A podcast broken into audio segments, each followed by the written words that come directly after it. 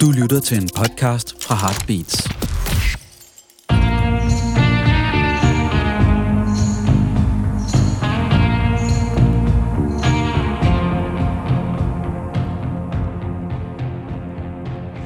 Så er det sørme blevet tid til endnu en omgang rockhistorie, og dine værter er som altid Krejls og undertegnet Claus Lundgaard.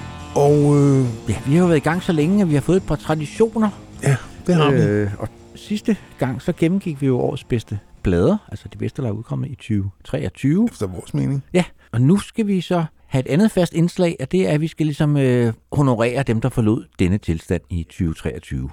Og selvom vi hedder rockhistorie, så er det jo sådan efterhånden, tror jeg, vores lyttere har vendt sig til, at vi har en bred opfattelse af det. Og der kommer også et par jazznavne med, som på den ene eller den anden måde har haft berøring med rockmusikken, eller i hvert fald med den rytmiske musik, øh, kan man godt sige. Og det er noget, vi står ved. Vi begge to med årene begyndt at høre en del jazz. Det må man sige. Der kommer også et par rock. Øh, Ja, ja. navn. Der kommer lige, øh, faktisk en meget øh, smuk spilleliste af et smukt testamente over en håndfuld store kunstnere, synes jeg. Ja, og igen har vi jo også været nødt til at skære i det, ikke? Så vi har valgt 20. Der var jo mere end 20, der forlod... Øh, Rigtig mange. Ja, altså man kan se de der sider der i Uncut og Mojo, hvor sådan var det med, øh, og hvad hedder det, nekrologer, de fylder mere og mere. Ja, ja, ja. Fordi altså det, vi, rock, er jo rockmusikken er jo så gammel, at ja, de er blevet gamle. Men vi starter et helt andet sted. Vi starter ved den sidste af de store croonere. Fordi at det er jo heller ikke nogen hemmelighed, at Henrik og jeg, vi rigtig godt kan lide både herre- og kvindevokal, som det hed i stod pladeafdelingerne i gamle dage, herrevokal og kvindevokal. Ja. Så det var som regel folk, der sang øh, enten jazz eller croonet, eller tort songs, eller hvad det nu hedder, alt sammen swinger. Og øh, vi snakker om den første, vi nævner, og vi tager den jo fra aldersmæssigt ned efter. Ja, så vi starter med en, der blev trods alt 96 år, Claus. det må man sige, Tony Bennett, som jo var født som Anthony Dominic Benedetto, øh, to italienske indvandrere i 1926 i øh, Astoria, en bydel i Queens, som jo ligger på den anden side af East River over for Manhattan. En øh, borough, øh, som- borough, som jeg aldrig har været i. Jeg tror aldrig, jeg har været i Queens i mit liv. Nå. Det må jeg stå ved. Han er den sidste af den der generation, som Ja. også Frank Sinatra og Dean, Dean Martin, Martin de og alle Samuel. Davis, Peggy Lee og dem der, som sang det, som jo er Dem, blevet- som kunne synge. Ja, og som sagt, det der er blevet kaldt det Great American Songbook. Sangerskriver som Gershwin-brødrene og Cole Porter og Irving Berlin og hvad de nu hed alle sammen, som jo har skrevet så mange klassikere til sammen, så det, bliver, det er en ret tyk bog, den der The Great American Songbook efterhånden. Det er det, og han, øh, han solgte faktisk 50 millioner plader i sin levetid, Tony Bennett. Det er også noget, Så må man Claus. sige, men han satte jo også penge til godt formål. Ja. Han blandt andet startede en øh, musikskole, som hedder The Frank Sinatra School of Music, som jo var hans store idol. Men det var jo gensidigt, fordi at, da Frank Sinatra blev bedt om at nævne sin favoritsanger, så sagde han uden tøven Tony Bennett. Ja. Men Tony Bennett er en helt anden type sanger end Frank. Øh, han er meget mere minimalistisk. Ja. Frank kunne jo brodere øh, og var meget mere sådan øh, fri. Tony er meget bogstavelig. Han tager sangen, sådan, melodien og så videre. Og han var så også den første, der lavede et country crossover hit. Han indspillede uh, Hank Williams, Cold Cold Heart, og fik et stort hit med den på et tidspunkt, hvor at countrymusikken var ret illeset. Dengang blev det kaldt hillbilly music. Ja. Han står igennem allerede, jeg tror det er i 6, 51, 51 Because of You er hans Ja. første nummer et. på den amerikanske Ja, hitliste. ja. Så det, vi er præ-rock and roll her. Det er vi virkelig. Ja. Hans kendingsmelodi, som mange af jer sikkert kender, er Left My Heart in San Francisco, lancerer han så i 1962. Øh, og han laver et par super fede plader med Count Basie i slutningen af 50'erne, som, øh, som, som Henrik nok vil sige, burde stå et hvert hjem med respekt for sig selv. Men de allerbedste, det er de to plader, han lavede med en af vores fælles yndlingspianister, Ja, Bill Evans. Ja, verdens mest underspillede geni, Ja. som jo også spillede med Miles Davis og øh, Gud og være Og der er sådan en, en, en tommelfingerregel, når man går i pladebutikker. Hvis der står Bill Evans på cover, så kan man bare købe. Ja. Og Især hans trioplader er ja. fantastisk. Øh, men øh, de laver to plader, en i 75, der bare hedder The Tony Bennett Bill Evans Album, og så laver de en i 77, der hedder Together Again. Ja. Og på den første er der, hvad mange regner for den definitive udgave af Leonard Bernstein og Betty Compton og Adolph Greens Some Other Time fra den udødelige musical On the Town. Ja. Som kom i 44. Som vi faktisk har set sammen, Claus, filmudgaven. Ja, ja. Ja. filmudgaven er jo så en helt andre En sange. ja. Ja, altså det, Hollywood, de havde jo misforstået alting. Ja. Der er ikke ret mange af sangene fra forestillingen med i, I filmen, nej. Mærkeligt nok. Øh, da Frank Sinatra tog rollen, var det, fordi han gerne ville synge Lonely Town, som er med. Den skar de ud. Ja. Så sådan kan man se, men øh, det er en meget, en meget underholdende film. ja, det er sådan om tre sømænd på landlov, ikke? De har lige 24 timer i New York, Ja. og de prøver at nå det hele. Men det korte lange er, at øh, uh, Some Other Time, øh, udover at man selvfølgelig skal nyde uh, Tony Bennets vokalpræstation, så vil jeg også sige, prøv lige at høre det klaverspil.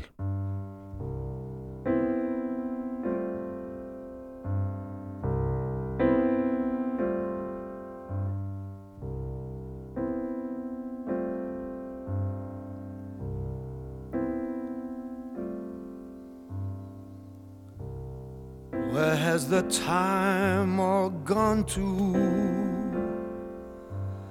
Haven't done half the things we want to. Oh, well, we'll catch up some other time.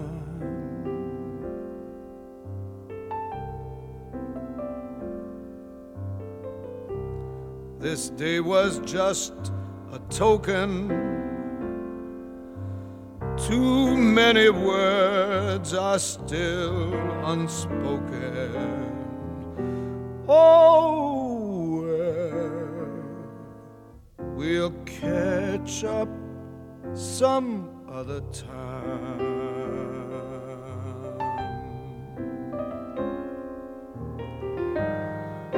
Just when the fun is starting, comes the time for parting. But let's be glad for what we've had and what's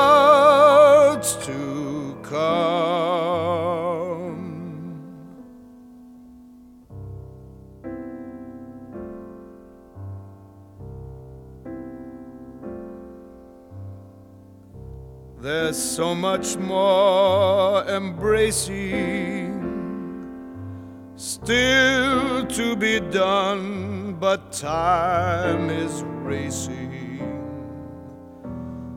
Oh, well, we'll catch up some other time.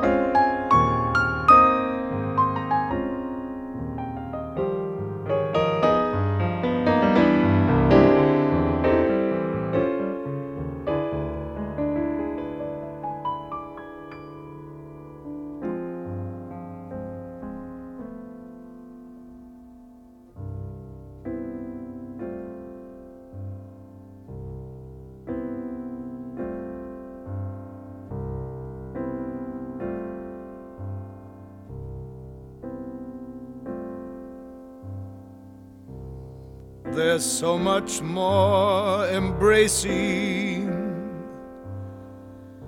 still to be done, but time is racing. Oh, well, we'll catch up some other time.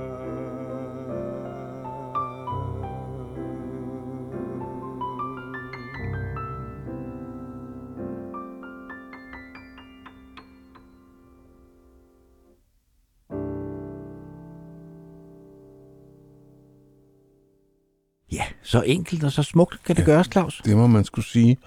Og vi bliver i sådan en geniafdeling, kan vi vist godt sige, Henrik, fordi at nu skal vi jo have en af det 20. århundredes helt store, populære øh, musikalske komponister. Ingen ringer end den gode Burt Bacharach, som jo så kun blev 94. Ja. Og Ham så vi jo for nogle år siden. Ja, som jo især er kendt for sit samarbejde med tekstforfatteren Harold Davis. Davis. Davis. Men du Og- har så sjovt nok valgt en instrumentalnummer, Claus. Det har jeg, og det skal selvfølgelig også godt virke en lille smule absurd, øh, når man tænker på alle de sange, de skrev især til Diane Warwick i årene ja, 62 til 72, tror jeg, hvor de jo sprøjtede hits ud. Men det er en sang, jeg altid har haft en svaghed for. Og det er en sang, hans soloplader er jo, det er sådan en acquired taste. Altså, det er ikke de første Burt Bacharach-plader, man skal købe. Nej, det er det ikke. Øh, Det er meget, vi er meget over den lette genre. Det er easy, easy listening. Men øh, det korte lange er, at øh, Og så jeg har også- altså valgt et instrumentalnummer. Ja. Pacific Ocean Highway. Og han fik jo ligesom en genkomst, Burt Bacharach, fordi han lavede en rigtig fed plade med Elvis Costello ja. i, ja, det har været i begyndelsen af nullerne eller sådan noget, ikke? Jo, det passer vist meget godt. Øh, som faktisk øh, fik det bedste op i dem begge to. Ja. De var startet med, at de lavede et nummer til en Austin Powers film. God Give Me Strength. Ja. Og så tænkte de, det gik sgu da meget godt. Og så satte de sig så ned og lavede et, et helt album. Han var jo ikke til at knalde i gulvet. Altså han turnerede, jeg tror det var en gang i 10'erne, vi så ham ude i koncerthuset. Og det gik meget fint, undtagen når han, altså en gang så tænkte han, nu synger jeg også lige en sang. Der er han sådan, bør du er rigtig god til mange ting. Men stor sanger er du ikke. Sanger, det er du altså ikke. Og det erkendte han jo også ved den her plade, som du har valgt det nummer fra, fordi der synger han jo faktisk. Ej. kun på et enkelt nummer. Ja, det er instrumental udgaver af mange af hans hits. Ja. Og så det her nummer, som jeg har valgt som... Altså, det er en af de der numre, hvor man tror, man er ude at køre i sportsvogn langs Rivieraen med vinden i håret, ikke? Der er også noget filmisk over den, synes jeg. Man kan godt se Cary Grant og Audrey Hepburn for sig, øh, selvom den ikke har nogen film Bag sig, bag sig. Nej. Ja, men så hører vi det, Claus. Pacific Ocean Highway, som sagt fra 1969.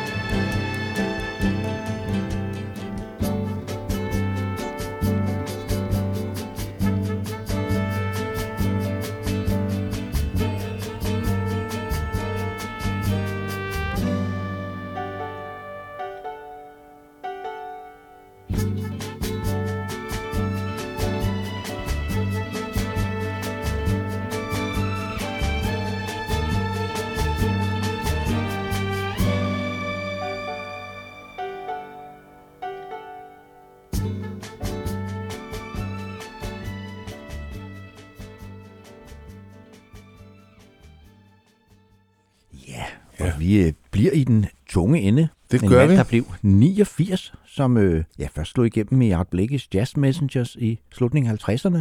Var medlem af Miles Davis. Second Famous Quartet, Ja. sammen med Herbie Hancock og Ron Carter og øh, Tony Williams på trommer. Ja, og var med til at starte øh, fusionsorkestret Weather Report i Ja. 1970. Det er Wayne Shorter, vi snakker om, som ja. saxofonist. Og jeg må jo i dette forum indrømme, jeg har jo altid været en stor Rød Report-fan. Og jeg er det stadigvæk. Så dem mange gange. Det holdt jeg så kæft med nogle år. Ja, Men så gør tiden, og så vender man og siger, "Hold kæft, det holder jo 100, det der. Men han lavede en vidunderlig soloplade. Det i min Weather Report år. Der købte jeg så også, hvad der sådan var. Han lavede en plade i 75, der hedder Native Dancer, som er meget præget af samarbejde med Milton Nascimento. Ja. men du har så valgt et nummer, hvor Milton ikke er med på. Ja, det har jeg, fordi at det er et nummer, det for det første er det en shorter komposition. Han var jo meget gavmild over for Milton. Han har skrevet, tror jeg, tre fjerdedel af sangene på albumet. Ja. Og han synger også. Men det er et nummer, en Shorter Han var jo meget berømt som komponist. Der var rigtig mange af hans sange, der går hen og blev jazz standards. Øh, og så får han lov til at strække ud på sopransaksen. Han var oprindeligt til nordsaxofonist, som så i slutningen af 60'erne opdager sopransaksen, som er igen, nu bruger det samme udtryk en gang til, an acquired taste. Ja. Men Wayne Shorters tone kunne jeg rigtig godt med. Og det her Na- Native Dancer, det er en meget enkel sang. Der er faktisk kun øh, enkelte arrangementer, der er kun keyboards, det er Herbie Hancock.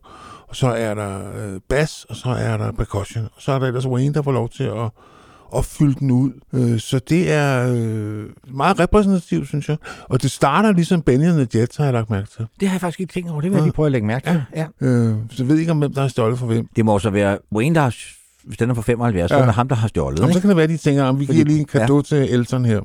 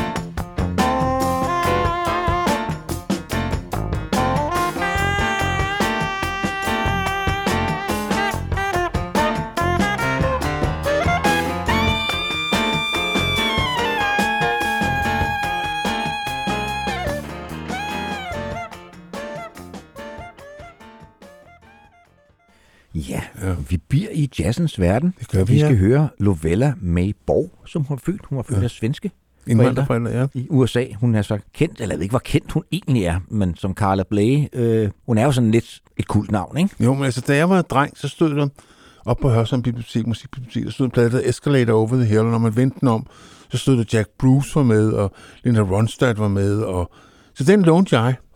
Altså, den er bare næsten ubeskrivelig mærkelig. Det er tre LP'er. Det er den første sådan boxset, jeg sad med i hånden, og jeg tænkte, hold da op, der er en, der mener, det er alvorligt. Øh, og der er åbenbart en form for historie, der det måske. Det vides Det ikke, lykkedes aldrig at gennemskue, hvad det gik ud på. Og Nej. den, den sejler rundt i genrerne. Øh, men det er alt sammen Carla Blaze kompositioner. Øh, Hun startede, som skal jeg fortælle dig, som cigaretpige Ja. på jazzklubben Birdland. ja, men det var ikke det værste sted at måske at træde sine barnesko. Nej, hvor hun øh, så mødte komponisten Paul Bley, det Ja. der, hun har navnet fra. Ja. Sådan, I rockens verden er hun måske kendt som hende, der øh, skrev alle sangene på Nick Masons øh, debutalbum, Fi- Fictitious Sports, er fra 1981. ja, som jo er tromslæren i Pink Floyd, Ja. ja. og med, som alle, næsten alle sange bliver sunget på den plade af Robert Wyatt. Ja. Ja. Og jeg havde, øh, dukker han tit op på hendes plader.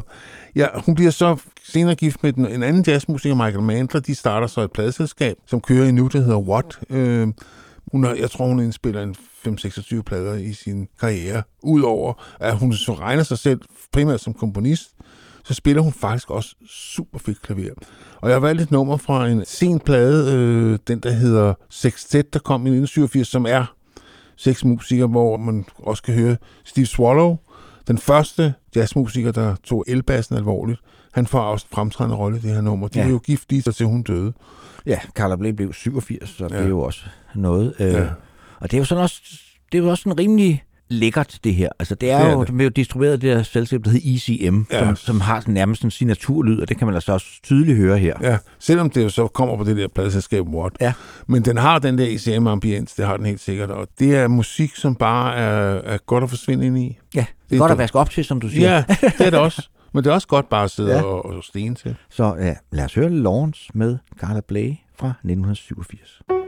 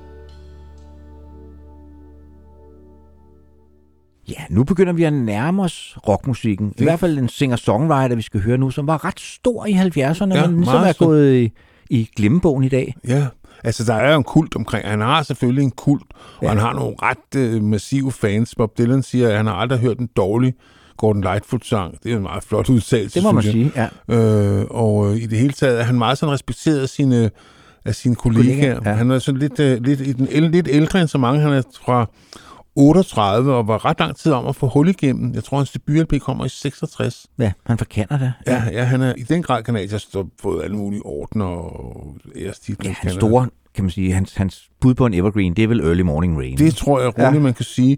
Men da jeg boede i USA der i, i midt-70'erne, der havde han ret mange hit. Han havde et stort hit, der hed Sundown.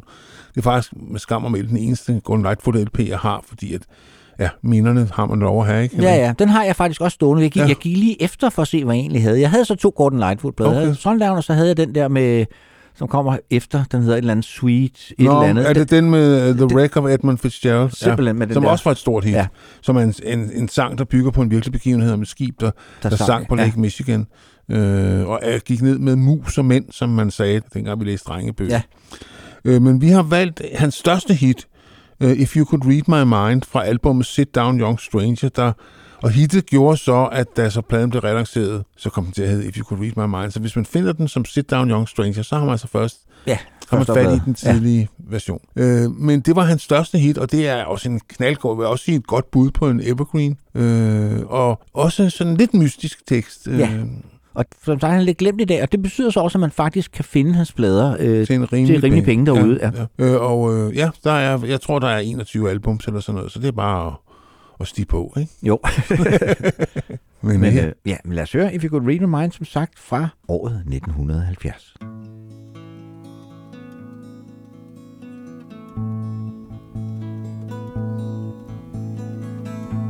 If you could read my mind, love, what a tale my thoughts could tell.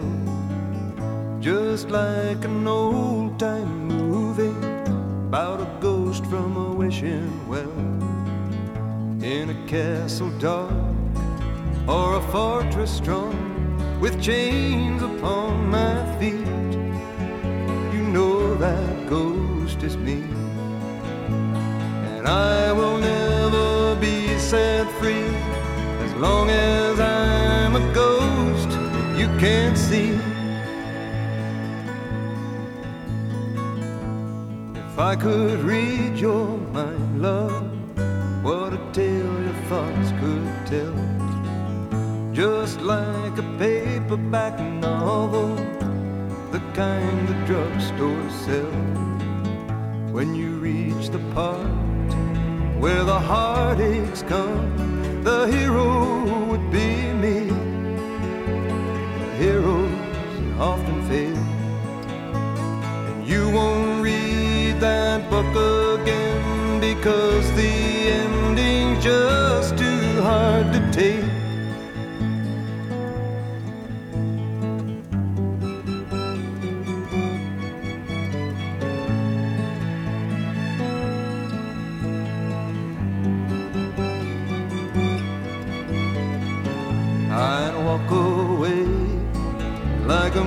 Star who gets burned in a three-way script into number two. A movie queen to play the scene of bringing all the good things out in me. But for now, love, let's be real. I never thought I could act this way, and I've got to say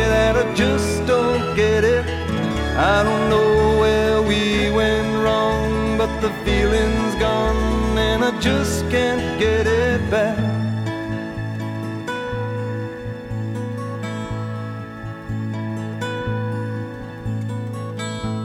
If you could read my mind, love, what a tale my thoughts could tell. Just like an old time movie about a ghost from a wishing well. In a castle dark or a fortress strong with chains upon my feet. The stories always end. If you read between the lines, you'll know that I'm just trying to understand the feelings that you lack. Never thought I could feel this way, and I've got to say that I just don't get it. I don't know where we went wrong, but the feeling's gone, and I just can't get it back.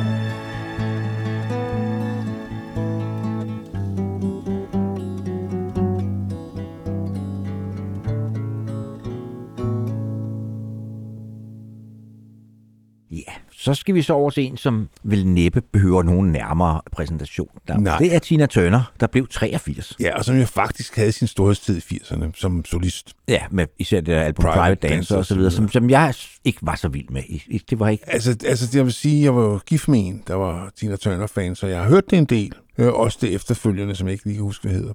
Men øh, jeg foretrækker hende faktisk sammen med Ike Turner. Det gør jeg også. Og det kan godt være, at hun ikke selv foretrækker sig selv sammen med Ike Turner, Nej. for han var vist noget af et svin. Han var, en Men, øh, vold, han var det, der hedder voldelig. Ja. Øh, og der er jo lavet sådan en tårperser af en biopic, som jeg ikke engang kan huske, hvad hedder heller. Øh, også en af hendes sange. Ja. What's Love Got To Do With It? Ja. He was not nice. Men han er, det er Ike, der opdager hende. Øh, hun hedder jo egentlig Anna May Bullock, og er virkelig Guds ord for landet. Ja. Og han opdager hende så, øh, da hun er pur ung, og indforskriver hende øh, først som korsanger i sit band. Men så kan han godt se, at det er hun simpelthen for god til. Og de turnerer så med det, der hedder and Tina Turner Review featuring The iCats, som er en totalt sej vokaltrio, hvor de er lige så næsten lige så vilde som Tina selv. Hvis man har set dem live, jeg så dem i, ja, jeg kan ikke huske Og der ligger også nogle klip derude. Ja. Altså, der, der er, hun var funky, Tina. Jeg så min Tivoli's Ja. koncertsal måske i 77, 78. Og det var vildt. Altså, fordi øh, det der Chitlin Circuit, det vidste jeg slet ikke noget om dengang. Altså, de der sorte spillesteder, som de sorte spiller, spillede i mange år, hvor der var lukket for vandet med at spille for et hvidt publikum.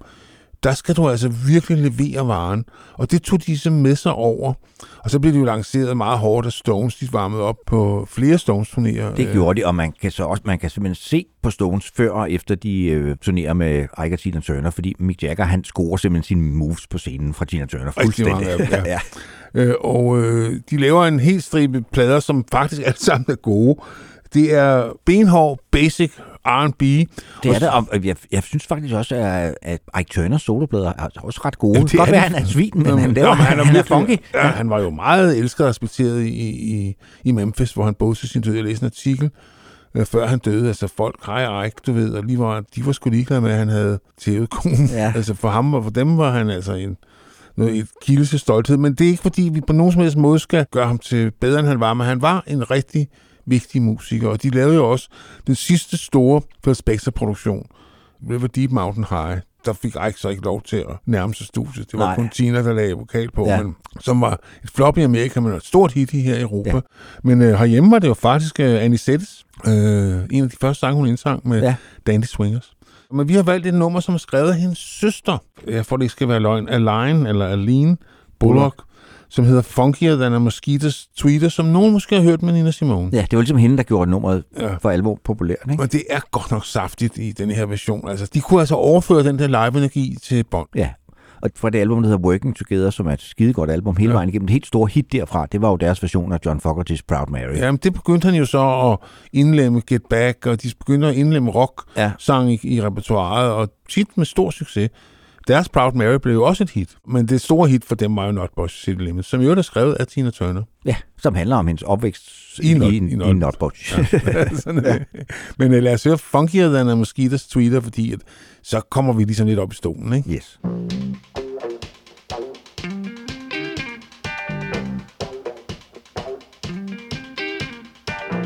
You're nothing but a dirty, dirty old man. You do your thinking with a one-track mind. You keep preaching about heaven and glory, but on your face it shows a different story. Clean up your rap, your story's getting dusty. Wash out your mouth, your lies are getting rusty. I can't believe nothing you say,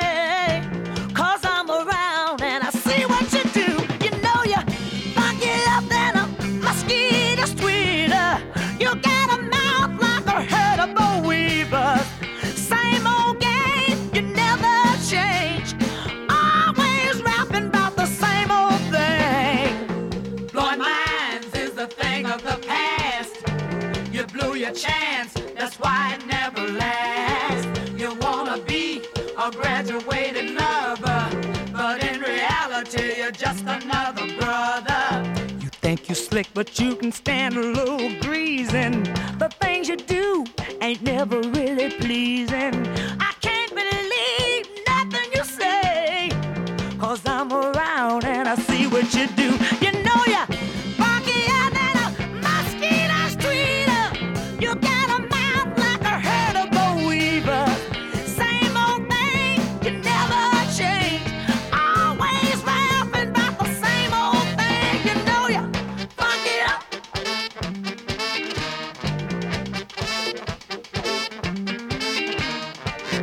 put yourself up on a big stool. Nothing worse than an educated fool. Talking sex is your favorite conversation.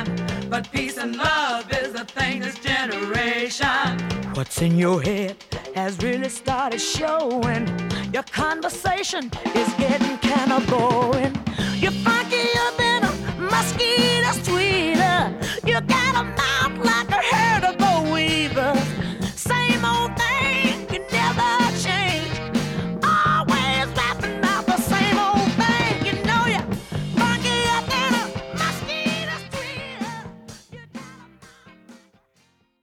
Ja, det var så Tina Turner, som jo også skabte lidt skandale her i Danmark, fordi øh, hun fik 6 millioner kroner for at spille to numre til et eller andet H.C. Andersen show Ja, ja, det i jeg parken. godt Det huske. ret rigtig meget furore. Der har hun bare grinet hele vejen hjem. Men altså, det er jo ikke hende. De kunne jo bare, altså de der arrangører, de var jo helt... er fuldstændig Det der hos Andersen over, det var ret mislykket. Ja. Men nu skal vi så til faktisk hendes diametrale modsætning. En sangerinde, som blev sanger ved et tilfælde, fordi at øh, i øh, starten af 60'erne, der skulle øh, Stan Getz til Brasilien og indspille en plade med Joao Gilberto, som jo ligesom var, hvad skal man sige, øh, skaberne af Bossa Nova, som var det helt hotte på det tidspunkt. Og de sidder så, de skal så i gang med en øh, Hobim-komposition, der hedder Pigen fra Ipanema. Ja. Det gør fra Ipanema.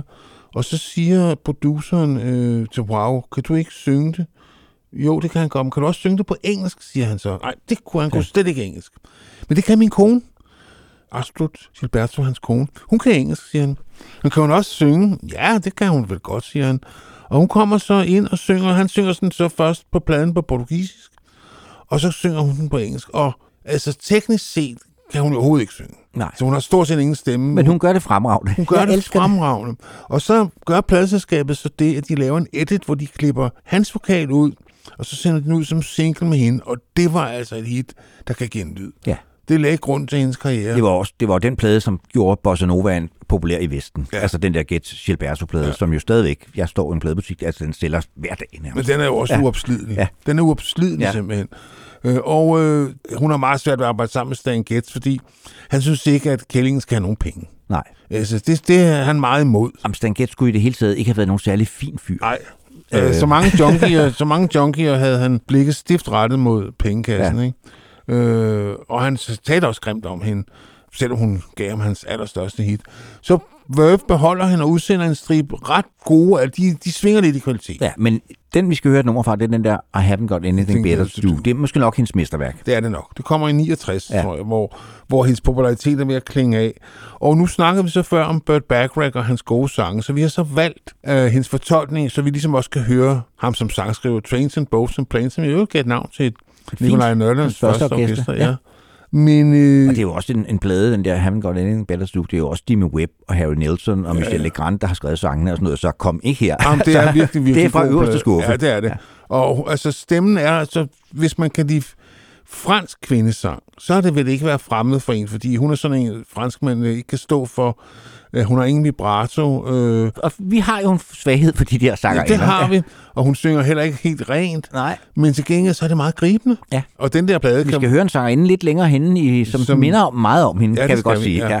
Og når hun, som du siger, når hun får nogle gode sange, så er der altså noget at hente. Ja, man skal træde lidt varsomt, men altså, de gode plader er, er rigtig gode. Og Ja. ja. hvis man laver en spilleliste for eksempel, så er, er den, Den kan blive ret lang, det faktisk. kan blive ret lang og ret god. Ja. Hun udgav faktisk hele to album i 1969. Hun lavede også det der øh, lyserøde Windy, tror jeg det hedder, Ja. ja. som også er meget godt. Ja, det er okay. Men det her er bedre. det er ikke på samme niveau Nej. som, øh, som Men det der I haven't got anything better to do, der er sådan et nærbillede af hende, hvor hun sidder med sådan tårer i øjenkrogen Ja, ja. og så videre. Det var der, jeg Altså, købte den i sin ja, tid. man- man Det var, det var salgsargumentet. Det er så en af de plader, man kan se på den, det er en god plade. Ja, det kan Altså, det kan man på nogle plader, Men jeg, jeg er helt enig. Jeg så det, og jeg kunne se, at den lød godt. og det gør den også. Trains and Boats and Planes. Trains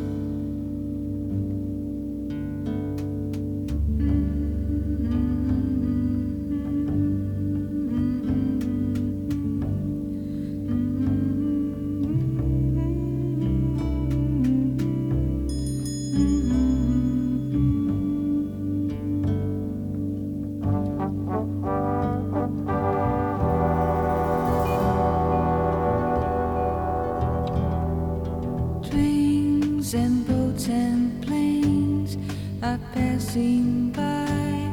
They mean a trip to Paris or Rome to someone else, but not for me.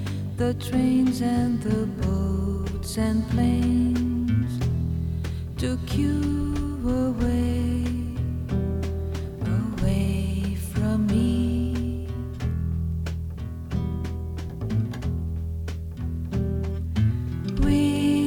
so in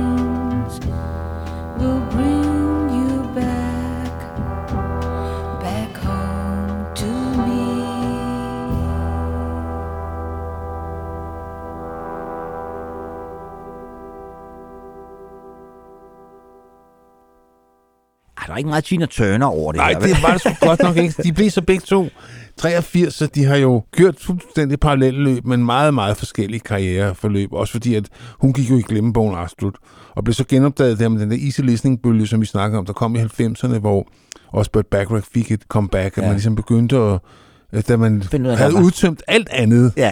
så vendte man blikket mod easy listening. Og det er på en måde easy listening, men hun transcenderer det, synes jeg, fordi at easy listening skal jo ikke påvirke en. Nej, der er så lidt i det, at det bliver grisende på en eller anden måde. Og så den der tårer på omslaget der, det er jo ikke falsk reklame. Nej. Det er tårerpærser på tårerpærser. Ja. Men de to 83-årige damer bød så planeten for vælge over, og så kommer vi så til en af de der mærkelige historier, som der engang imellem er i musikhistorien, hvor nogen laver nogle plader, og så simpelthen fuldkommen forsvinder. Ja. Og vi skal snakke om en, der hedder Sixto Diaz Rodriguez, kendt som Rodriguez, som laver to plader, en i 70 og en i 71, som bliver store i Sydafrika. Han er mega populær i Sydafrika. Og, og ved det ikke selv. Nej. Øh, han har været arbejder som øh, bygningsarbejder i Detroit. Ja. Øh, han forlader ligesom musikverdenen, fordi det var der åbenbart ikke nogen penge i. Nej. Og ved det ikke, der kom så en dokumentarfilm, Searching for Sugar Man, i, I som 2012. fortæller den der historie om hans store popularitet Og det er også to Sydafrika. sydafrikanere, der har lavet den. Ja, og den er sådan, det, det har så efterlignet, den er, den sådan ikke helt i overensstemmelse med sandheden. Nej, den er sådan lidt mytoman. Ja, altså, fordi han, som sagt, han vidste ikke det der med Sydafrika, men til gengæld var han også ret stor i Australien, og det vidste han godt. Der turnerede han faktisk nogle gange ja, i slutningen det er rigtigt, 70'erne. ja, ja. Så han har ikke været helt uviden om Nej. Men det er altså Sydafrika, to sydafrikanere, der ligesom relancerer, og pladerne bliver genudgivet. Er det på øh, Light in the Attic, der gør Ja, det? han bliver, altså den her film bliver et af, af musikdokumentar, vil jeg især om en musikdokumentar med en musiker, som ingen kender, så bliver den faktisk ret stor. Ja, også fordi så finder man ud af, at Gud, han har prøvet at blive borgmester i Detroit, og Ja. Og så hjælper det så også på det, at de der to plader, når man så går ned i dem, så er det to rigtig gode plader. det er det. Ellers har det også været meningsløst. Jeg har opdaget ham faktisk før den der film, fordi kan du huske ham der produceren der, hvad hedder det, David Holmes, som var ret stor sådan Ja, i slutningen ja. af 90'erne og omkring Ja, ja, ja, 0'erne og sådan så. Han lavede sådan nogle øh, mixtapes, compilation CD'er, som man kunne dengang. Der var sådan et, et remix af det her nummer Sugarman på. Okay, ja. Øh, men jeg undersøgte så ikke sagen nærmere, hvem han ellers var den, for jeg tror ikke, man kunne opstøve de der plader på det tidspunkt. ja, altså, jeg hørte, der var ham der Allan ude fra øh, Friendly PR. Kender du ikke Rodriguez, du ved? Så han gav mig den der CD, da den blev genudgivet, og det kunne jeg godt høre med det samme. Den første, den der, så hedder den Cold Fact, det var sgu lige gået under min radar, men det var ikke kun min radar, den var gået under. Den var gået under næsten alles retter. Ja. Ja. Øh, og det her nummer er sådan en ambivalent.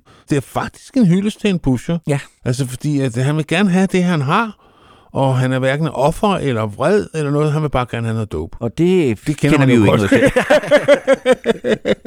Der, den situation har vi aldrig stået Aldrig, i. nej, aldrig nogensinde. Så Sugarman, altså ja, det er sådan faktisk en af de få sange, hvor pusheren bliver hyldet. Ja, så det gør vi så også her. Ja.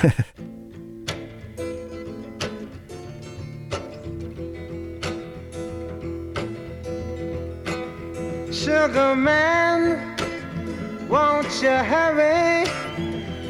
Cause I'm tired of these scenes. For a blue coin, won't you bring back all those colors to my dreams? Silver magic ships you carry, jumpers, coke, sweet Mary Jane. Sugar man met a false friend on a lonely, dusty road. Lost my heart when I found it. It had turned to dead black coal. Silver magic ships you carry, jumpers, coke, sweet Mary Jane. Sugar man, you're the answer that makes my questions disappear. Sugar man, cause I'm weary of those double games I hear. Sugar man,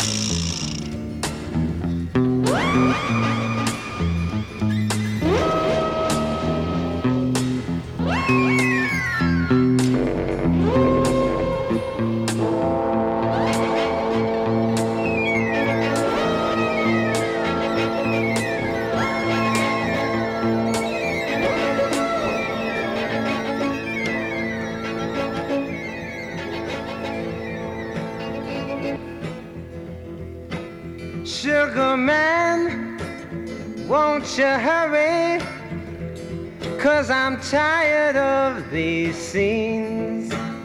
For a blue coin, won't you bring back all those colors to my dreams?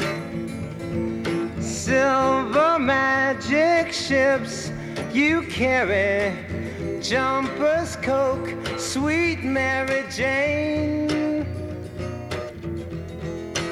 Sugar man met a false friend on a lonely, dusty road. Lost my heart when I found it. It had turned to dead black coal. Silver magic ships you carry, jumpers,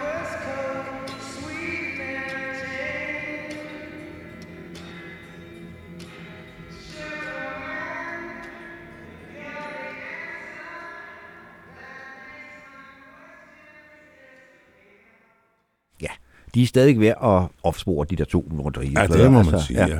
Og de er jo så til at få fat i, fordi de bliver som sagt genudgivet i et ret sådan deluxe øh, version. Ja, jeg tror, originalerne er helt umulige. De Ja, kom, det ja, var- de kom vist også på et eller andet lille selskab. Jeg tror også, det var Ja, derfor, der var Sussex, tror jeg, det ja, der var ja. ikke rigtig nogen muskler til at backe dem op, fordi de havde jo faktisk på, en... der var noget mange kopier til Danmark. Nej. Jeg Så- har, jeg, jeg har aldrig set den originale. Det er sgu ikke. Men der sidder sikkert nogle nørder derude og Det hæver gør der helt sikkert. Ja, ja. Men vi skal nu til en, som til gengæld fik al den anerkendelse, der kunne tilfælde et menneske i sit liv, og gav igen med at svine folk til højre og venstre, var politisk ukorrekt til det sidste, og i det hele taget en værre en. Ja, og utroligt, han blev 81 år, David Crosby. Og hvis man har læst hans selvbiografi, altså hvad han ikke har væltet op i næsen og ja, Ja. alle mulige andre steder. Ja, og øh, endte jo med at ligge og ryge crack-heroin på en madras i en kælder, og lige ved at brænde inde, og blev lavet en ret fed dokumentarfilm inden, øh, ja, for et par år siden, hvor han jo også startede med at sige, jeg har ingen venner tilbage. Der er ingen, der kan lide mig. Ja. Men han er heller ikke særlig diplomatisk. Nej, men han virker jo enormt flink, når Ja, man ja. sådan ser altså, Ja, ja, men, af- altså min søster havde et kæmpe crush på ham der med Déjà Vu. Det kom der i 70, hvor hun har været en stor teenagepige, ikke? Ja. Ej, hun synes bare, han så så rar og rigtig bamsemand, ikke? Jo. Good han- luck, du. Han var faktisk punk. Ja, altså, det var han. Han startede jo i, i Birds, hvor han ja. så blev hældt ud, øh, Ja. ja. fordi der var han også umulig, helt åbenbart. umulig, og øh, i det hele taget, og altid havde sådan nogle enormt kategoriske meninger om Birds var et LA-band. Og han snobbede, jo, fordi der er San Francisco-grupper. Jefferson Airplane og Grateful Dead og de der folk, og hang meget ud med dem, og synes på en måde bare, at det var lidt finere deroppe i... Sådan var det i tiden. Men efter Ja. Vi, han er på, vi er på Dorse Love-holdet her. Ja. Men er det vildt. Det korte lange er, at øh, han øh, møder en makker, en gammel ven, han har mødt øh, på det der circuit, Steven Stills, som de har forladt Buffalo Springfield.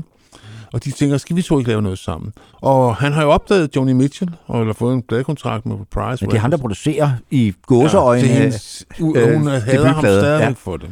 Altså, Joni og, og ham er jo ingen af dem, der er karrierediplomater. Nej, men han sagde også, hans idé med at producere hendes plade, det var at holde alle andre ude af studiet. Ja. Fordi hun skulle ikke øh, sovses ind i stryger og alt sådan noget, som var meget populært på det tidspunkt. Og det havde han jo ret i. Ja. Men han tænkte, der var han så vind og skæv, og han ikke rigtig har fået drejet rigtigt på knapperne og sådan noget. Den er så kommet i en remastered udgave senere. Der kan man så godt høre, Ja. at den kunne godt lyde bedre, end den Ja. gjorde dengang. Men det er jo sådan, vi har hørt den, Claus. Ja, og det har vi også Ja. ja. vendt os til. Men han, sammen med Stills, så sidder de, jeg tror, hjemme hos Mamma Kass eller et eller andet. Så kommer der en englænder ind, som er meget frustreret over det band, han er i, The Hollies. Som han vil jo gerne være hippie. Og Hollies, de jo sådan, vil gerne... Det er jo sådan pæne engelske De vil drenge. gerne være populære. Ja. Ja. Det er jo arbejderklasse rødder ja. fra Manchester, men de vil gerne beholde den position, de har. Så han er sådan forladt Hollies, taget til Amerika. Og så sidder Stills og Nash, eller så sidder Stills og Crosby og synger. Og lige pludselig så kommer der en, der ligger en tredje stemme på. Og så sker der tænker de, noget. hold kæft, det lyder godt. Og så bliver det til Crosby, Stills og Nash. Som jo udgiver var- en plade, som bliver kæmpestor. Og det, altså de tre vokalharmonier, Ja. altså der er det der med summen er større end de enkelte bestanddelen. Det kan man snakke om her. Ja, altså, fordi, det. og så laver de så en plade med, de hyrer endnu en besværlig fætter ind i selskabet, Neil Young, øh, og laver så Crosby, Stills Nash Young, der laver den der plade, du var inde på før, Deja Vu, som jo også bliver kæmpestor. Og så tager de på turné, og så bliver de uvenner. Ja. Og så bliver de gendannet nogle gange og bliver uvenner igen. Men i alt det her, efter at de går i opløsning første gang, der laver de alle sammen soloplader. Og Crosby, som allerede på det tidspunkt går hårdt til det hele, han laver en plade, som dengang faldt lidt igennem i Ja, forhold til med de den helt forrygende titel, If Only I Could Remember My Name. Ja. Og det siger også noget om den tilstand, som pladen er lavet i. For nu var vi inde på øh, stoffer før i forbindelse med Rodriguez, og det her, det er jo en plade, som i den grad er en dopeplade. Ja. Og den er, meget, meget af det er jammet frem. Han fik rigtig mange af sine venner fra San Francisco med, Jerry Garcia og... Øh, hvad Graham Nash og Neil Young er med, og Joni Ja. Mitchell er med, og altså, det er, det er, de, de har hygget sig i De har studiet. hygget sig. Der er blevet lagt nogle baner op, og så har de ellers kørt derud af. Og øh, det er en plade, som har... Og det er jo ikke altid nødvendigvis, det fungerer, men det gør det på den her plade. Jamen, det var først senere, tror jeg, at Coken ødelagde musikken. Ja. Altså, det er første halvdel af 70'erne, der kom der så meget god musik fra Los Angeles, så man kunne få svin med det, ikke? Jo, Men øh, han laver den her plade, som så med årene er jo blevet en kul plade. ja, og voksede og voksede i status. Ja. Fordi der er faktisk ikke nogen andre plader ligesom den. Nej, og den er, som du også ynder at sige, det er faktisk en tilstand, man går ind i, når man Ja. hører den her plade. Og det Ja. er altså også en af de plader, som, for nu at bruge en fast frase her, der bør stå i et hvert hjem med respekt for sig selv. Det bør den, det ja. er en god plade. Det er en virkelig god plade. Og øh, vi har valgt et nummer derfra, som er meget typisk for pladen, der hedder The Malpas High at About 3, hvad det så skal betyde. Øh, Det er nok om klokken skæv- tre om skæver natten. vind klokken 3 om eftermiddagen eller om natten, det Ja. vides ikke. Men øh, den er sådan en ordløs sang, hvor man kan høre, at de er Og det er simpelthen... der en del af på den her plade, Ja. hvor man kan være, fordi det, han er så ikke lige, hvor også samtidig skriver en tekst, men så synger de bare et Ja. eller andet. Og det lyder hammerende godt. Ja.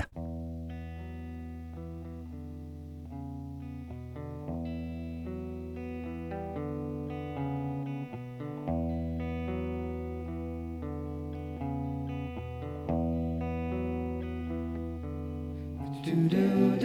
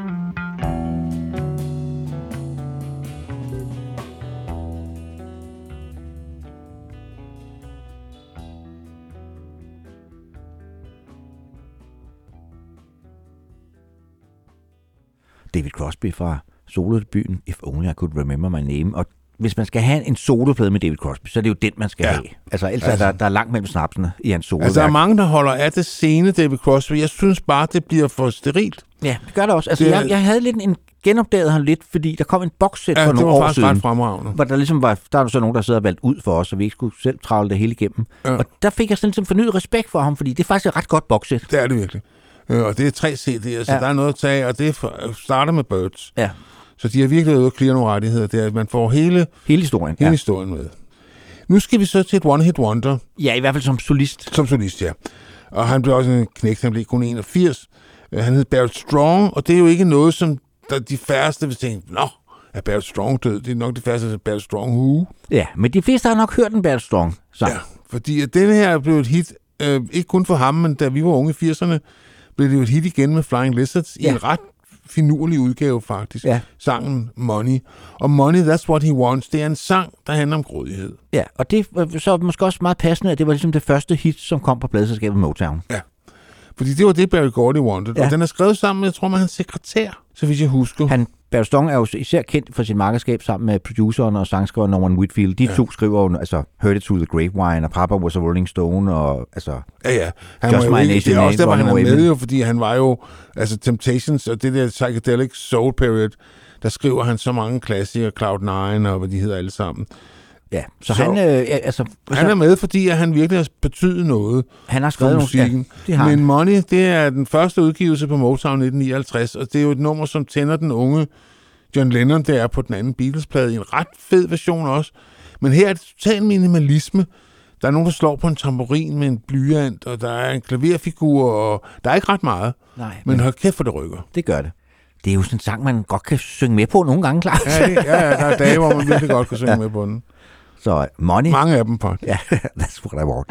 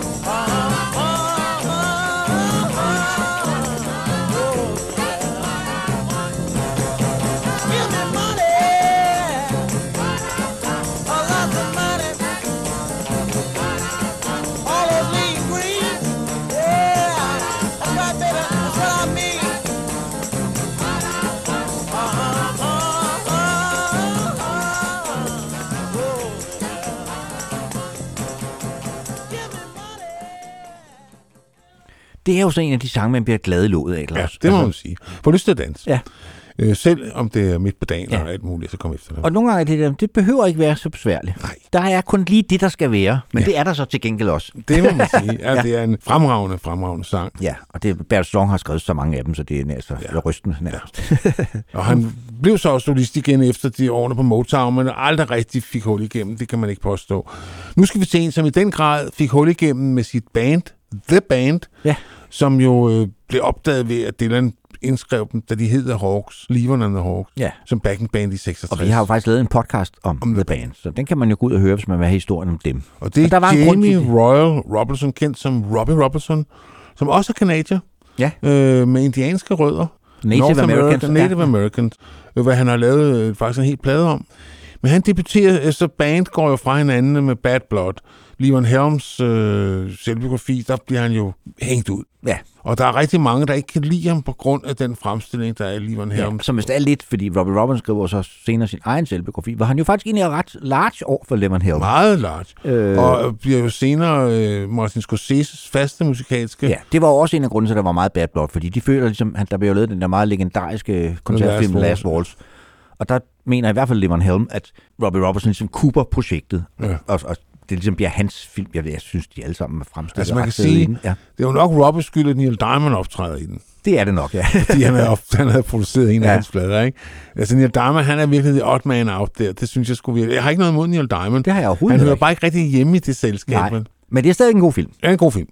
Men øh, vi har valgt et nummer fra hans første soloplade, der kom i 87. Ja, han, som, altså, som, han er jo, det er meget langt tilløb, han har. Altså, der har bandet jo været opløst i mange, mange år. på det ja, tidspunkt. jamen, der har han jo 10 lavet ja. der øh, soundtracks til Ja. ja. Scorseses film. Jeg tror ikke, han har kædet sig. Og øh, der er et nummer der på, der hedder Summer Down the Crazy River, som dengang man lavede mixtapes, det har jeg godt nok Puttet på mange gange. Fordi at det er et spoken word nummer, øh, hvor han... Øh, det er ligesom en lille film. En, sådan af de der... Ja, han har jo selv fortalt, at det jo faktisk er en historie, en erindring, ungdomserindring, for han er ude sammen med netop Levon Helm, og de er øh, sidder nede ved en flod og har været ude at fiske og sådan noget, og så, så begynder de at sidde og snakke. Ja. Og det er ligesom det, den bygger på. Ja, men den har også en... øh, Altså, den, den lugter også af levet liv, synes jeg. Ja, og det gør hele den plade i Ja, øvrigt, altså, det er der bare hedder Robbie bedste, Roberts, synes ja, jeg. uden sammenligning, og det er den af mange årsager, men også på grund af produceren Daniel Lanois, ja. Ja. som virkelig Forstår og i sin set Robbie. Ja. jeg, jeg skal, uden at vide det, så vil jeg gætte på, at det er den her plade, der gør, at Bob Dylan på efter hyrer ham til Oh Mercy-pladen. Det kunne man godt kunne man forestille godt forestille sig, ikke? Egentlig nu, når du siger det, jo. Jo. Øh, Øh. Men så bliver han bare sur, da han så begynder at producere ham. Ja, ja han, var det, var det, det var også sidste år, hvis vi havde lavet sådan en genudgivelse, der kom jo den, der hedder Fragment, som er Bob Dylans egen udgave af Time Out, Time, Time Out of Mine, ikke? hvor han Jo. fjerner alt Daniel Lanois. Ja, alt, alt det der får trommeren til Ja. at lyde alt muligt. Og, ja, han er altså en sjov gammel mand. Men øh, ja, det var et tidsspring. Vi skal høre Robbie Robertson, der blev, hvad blev han? Han blev 80 år. Det var vel også okay. Ja.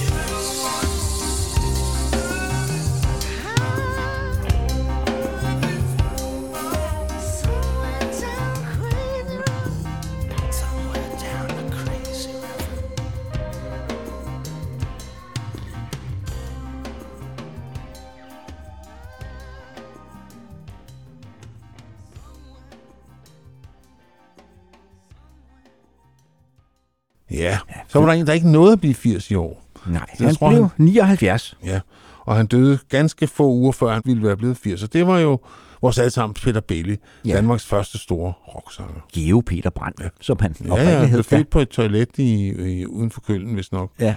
Øh, jeg har jo lavet en gang en udsendelse om ham. Ja, han havde en rimelig hård historie. Rimelig hård historie, må man nok sige. Men også en utrolig livsvilje og Ja. energi. Øh, og vilde, altså brød, kan man godt sige på mange måder, den sociale arv, som han var et produkt af.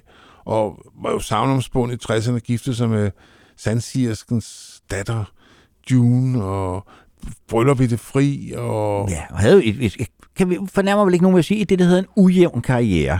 Jeg var den første, der blev bustet for hasrygning, og kom efter dig. Ja, Ja, det så- havde han virkelig. Fordi og han startede jo ligesom som en af de første danske rock'n'roller i Les Revals og sådan og så blev han jo danstopsanger Ja, ja, og øh, bingovært og altså... Ja, men, og, og, og skuespiller var med i en del ja. film. Og, men alt, hvad han gjorde, gjorde han med et ærligt øh, hjerte. Ja. Så han har aldrig nogensinde undsagt sig noget af det, han har lavet.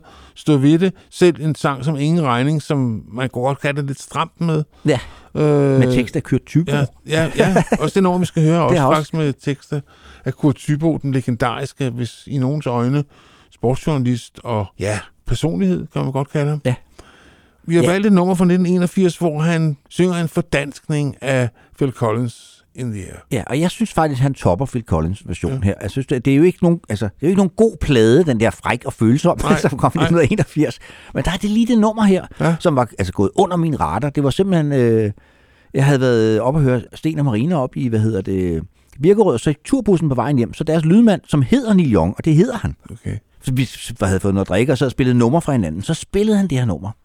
Og jeg faldt fuldstændig for det. Jeg synes, det er så fedt, og det er Kasper Vinding, der har produceret trommerne. Ja, Øh, selvfølgelig. Selvfølgelig er det det, ikke? Øh, og så er det Michael Friis, der spiller bas, og ham, ham- skal vi jo også lige hylde, fordi ja. Ja. han forlod også øh, verden i 2023. Ja, Ja, ja. Legendarisk dansk bassist, måske især kendt for sit samarbejde med Sebastian, Ja, han har jo spillet med alle. Coldpeppers i gamle Ja. ja. dage, jeg har set ham mange gange. Og nu vi er ved bassister, så kan vi lige nævne et par andre, vi mistede. Uh, Andy Rourke, som jo var bassist i Smith, som kun blev 59. Og Steve Mackey fra Pulp, som kun blev 56. De bød også verden ret farvel. Ja, det var et hårdt år for bassister, Det åbenbart. må man ja. sige. Øh, men vi, nu bliver vi hos øh, Peter Bailey her, øh, og hans menneskejagten, som virkelig leverer noget drama. Øh, skal Det gør den. Altså, det er en god fordansning, han har lavet, Ja. Kurt Thyboe her, det må man sige. Øh, den har faktisk mere drama end originalen, ikke? Ja. Ja, hvad hedder det, du hører også med til historien, at originalen er jo også fra 81, ligesom det her, så det har været et ret nyt nummer på det her tidspunkt, ja, så det er ikke ja, noget, at de har bare taget en sikker vinder. Nej, nej, det var helt frisk ja. fra fabrik.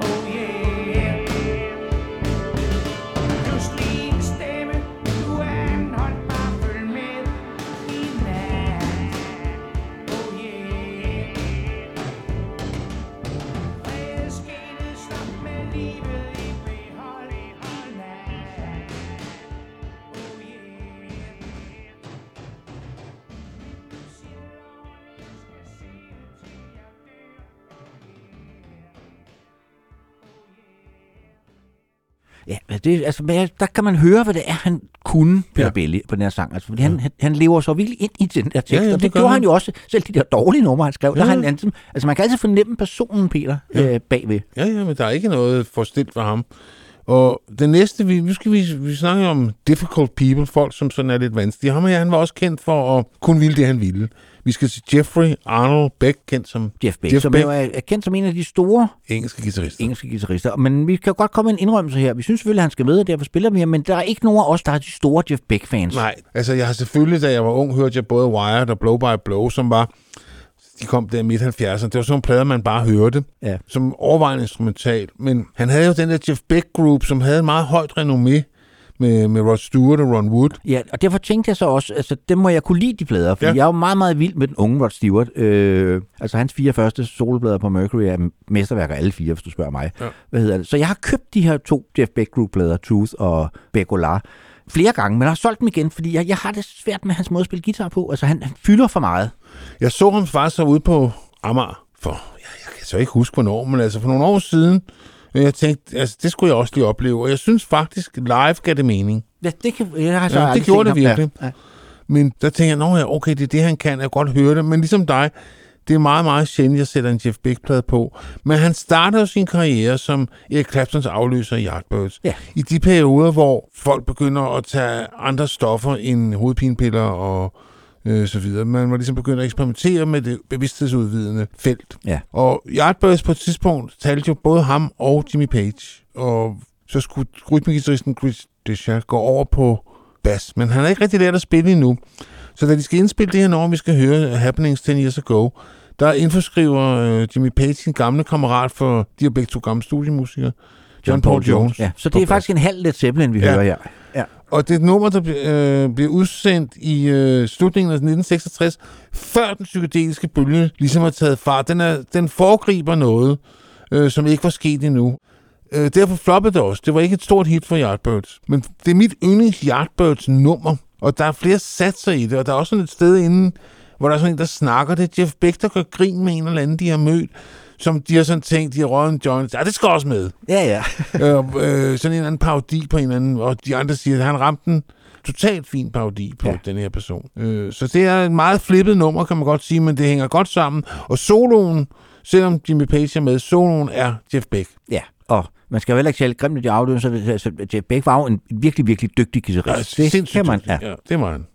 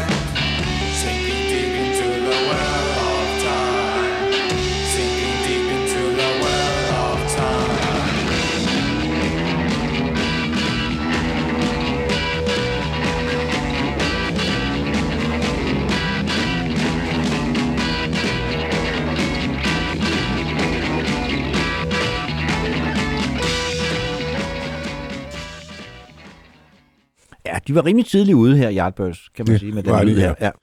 Nu snakkede du jo før, Henrik, om uh, spinkle stemmer, og vi nok vil komme til en til af slagsen, efter vi havde hørt Astrid Gilberto. Der er vi landet nu. ja, og det er Jane Mallory. Mallory Birkin, også bare kendt som Jane Birkin, som nok er den mest franske englænder nogensinde. Ja. Franskmændene har jo taget hende til sig Ja. fuldstændig. Og hun var jo oprindeligt gift med John Barry, den store filmkomponist, ja. øh, og en del af Swing i London-sættet. Men kommer så til Frankrig for at indspille en film. Og der møder hun så en fyr, der hedder Serge Gainsbourg. Ja, og han vil bare have hende. Altså, det, hun er, Det kan man så godt forstå. Ja. Hun er hans drømmekvinde, ja. og han indleder en stormkur, sikkert med en, en chitan i den ene hånd og en shoes i den anden, men nevertheless. Han har så lavet en duet med Brigitte Bardot, der hedder Je t'aime moi non plus, som Brigitte Bardot ikke vil lægge navn til. Nej, det er faktisk hendes mand, der ikke synes, hun skal Ja. ja. lægge navn til den. For hun, synes, hun dyder lidt så meget, som hun, hun faktisk mener det. Ja, og det er en sang øh, om et samleje. Ja. Og sangen udspiller sig under samlejet. Men der har Jane ingen hæmninger. Hun siger, jamen altså, why not? Altså, Hun er skuespiller. Ja. Og de går så ind og laver den. Og det er første gang, vi hører om Serge Gainsbourg i Danmark, så vidt jeg ved i hvert fald. Ja. Ja. Et kæmpe hit der i 69. Og, og der er mange, der har en svag for B-siden Jane B., hvor hun også at lipper hen over et stykke Chopin, tror jeg, som Ja. ja. faktisk er super god. I dag skal vi lave verdens bedste B-side, så kommer den med. Det gør den. Øh, men hun fortsætter så øh, en solokarriere. Ja, hvor Gainsbourg er hovedkomponist. Han Ja. ja. skriver rigtig mange sange til hende, og de laver faktisk også en plade sammen, som bare hedder Gainsbourg og Jane Birkin. Ja. Ja. Og hun har lidt som er stort, øh, det der med, hun kan egentlig ikke synge, men hun gør det skide godt alligevel. Ja. Ja, simpelthen. Og så har hun det der, fordi hun jo er oprindeligt engelsk, der er sådan en accent i hendes franske, som er enormt charmerende, synes Ja, jeg. det synes jeg bestemt Ja. også. Og vi har valgt et nummer, der hedder X-Fan The 60's, altså tidligere fan af 60'erne, Ja. som er nok en af de mest name-droppende sange ever. Ja. Og så får hun også lidt galt fat i det, fordi hun får T-Rex flettet ind i det, som jo ikke er et 60'er band. Nej. Men franskmændene har altid fået en lille smule galt fat, ja, sorry out there, men en lille smule galt i, fat i sådan rock-mytologien på en eller anden mærkelig, øh, sjov måde. Så de bliver altså med sammen med alle mulige andre Doors og... Øh, Beatles og ja.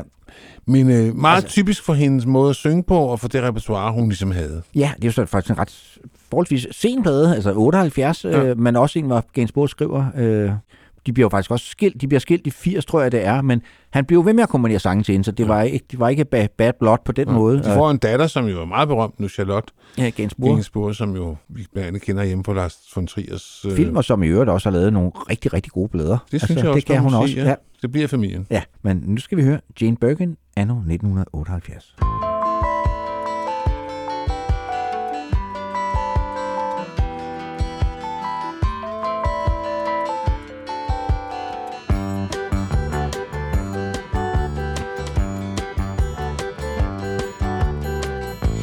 Ex-fan des 60s, petite baby doll.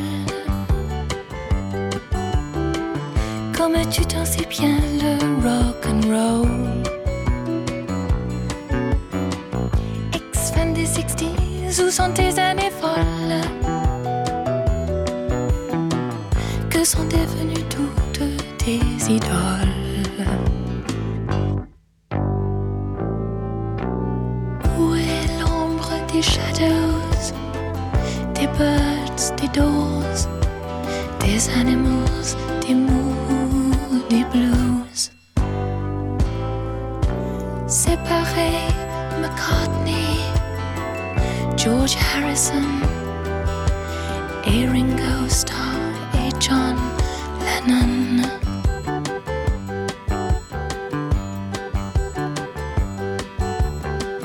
Ex-fan des 60s, petite baby doll. Comme tu dansais bien le rock and roll. the 60s, où sont tes années folles? Que sont devenues toutes tes idoles?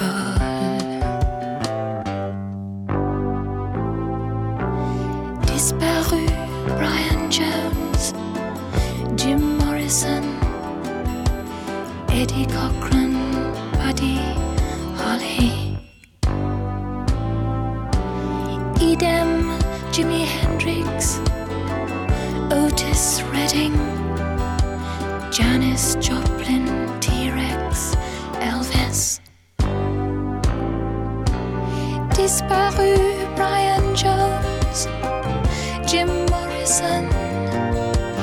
Eddie Cochran, Buddy Holly.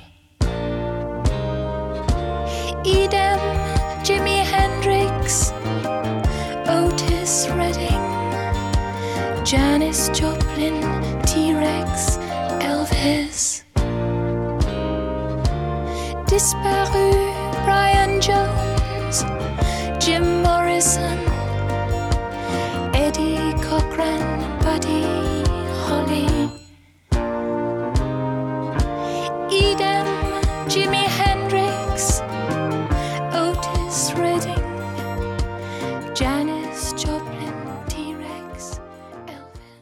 Nu skal vi til en kvinde med lidt en helt anden form for pontus, som jo først og fremmest blev berømt i sit hjemland. Hun hed Rita Lee Jones, men trods det amerikansk klingende navn, er hun brasilianer. Ja. Og igen noget, som vi var meget lang tid om at opdage her i Europa. Hun var del af en trio, som dukkede op i 1968 i forbindelse med det, der hedder Tropicalia-bevægelsen.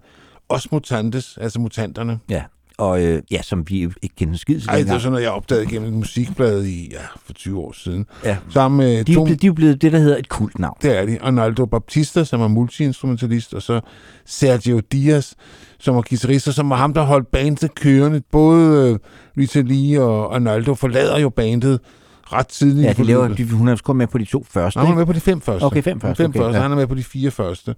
Og så kører ham der Sergio Diaz, den kører faktisk bandet endnu. Ja, for de går jo op, ligesom bliver gendannet på et tidspunkt, hvor hun ikke vil være med, fordi Nej. hun siger, nej, det er simpelthen for, det er for plat. Og hun ja. har også en kæmpe øh, solokarriere, og altså en institution i Brasilien, og udsender et hav soloplader. Men vi har, føler os ikke for gode til at spille et nummer fra den debutplade, der bare hedder Os Mutantes. Det kom i 1960, som er et syretrip af en ja. plade. Den hedder Panis et Ja, de, de, de, de har hørt den psykedeliske musik fra Amerika. Og taget den alvorligt. Ja, blander de den Brasilien. sammen med deres øh, brasilianske, så gør de lyder ikke rigtig som nogen andre. Nej, det er en unik plade. Ja. Så lad os høre nummeret Panis et Circenses fra debutpladen med Os Mutantes fra 1968.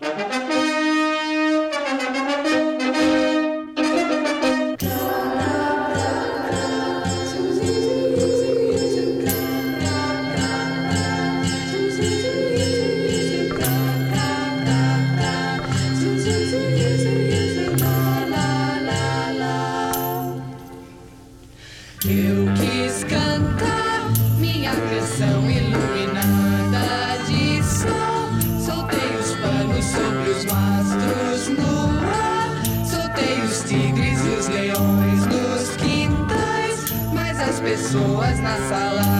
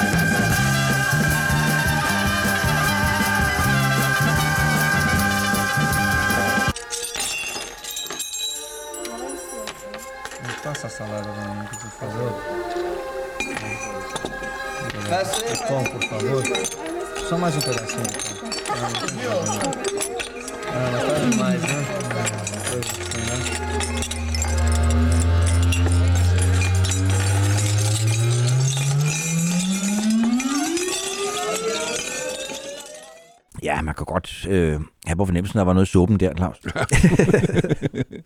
Nå, hun blev så 75, øh, og den næste, vi skal til, han blev kun 73, Thomas Joseph Miller, som han forældre synes, han skulle hedde. Det synes han så ikke selv, så han uh, tager navn efter en fransk symbolsk digter, Verlaine. Det er så Tom Verlaine, vi snakker om, som vi har jo fyldt ret meget i vores bog, Claus. Vi vil også gerne have lavet en Tom Verlaine special, men det er ikke alle hans plader, der ligger derude, så vi går lige og Nej, venter. vi, vi, ja, vi snakkede faktisk om det, øh, da han døde, at vi godt vil lave sådan en, en, en helt rockhistorie om ham, fordi det kan han sagtens bære. Hans soloplade er også ret fede. Øh, han er selvfølgelig mest kendt for sit virke i television. Men, men der er meget af det, der ikke ligger derude, øh, og vi har jo nogle copyright-problemer, så vi skal helst ikke begynde at spille noget, som ikke i forvejen er clearet til at ligge på Spotify og så videre. Ja. Jeg ved ikke, hvorfor hans solo-katalog er så dårligt repræsenteret derude. Nej, men det er fordi, han kom, altså mange af de der små pladeselskaber, det han kom på til sidst, altså der kan være alle mulige grunde Ja, men, men der, der er jo nogle af Virgin-pladerne, der ligger der, nogle af dem, Ja. der ikke ligger der. Så det giver ikke rigtig nogen Nej, mening. det gør det ikke. Ja, nå, Nå. det skal vi ikke fortabe os Men vi spiller på den sikre hest. Vi tager et, et nummer fra debutpladen med Television, Marquis Moon i 1977, som virkelig streg i sandet, dengang den kom frem. Ja. Fordi det var en plade, hvor øh, det er rigtigt, hvis man kigger på punk som sådan, så gjorde den ligesom op med gitaren som sådan et hovedinstrument. Men det er en plade, der bæres igennem af guitar. Ja. Og, Han var og også en, en ret god tekstforfatter, Ja, faktisk. Så The Arms of Venus de Milo, Milo. som jo bekendt er en statue uden arme. Ja. Så. ja. ja. Det var en, det kan vi roligt sige, det var en plade, vi hørte rigtig, rigtig meget. Stadigvæk høre. Ja. Men øh, vi sender en hilsen til Tom Verlaine, anno 1977.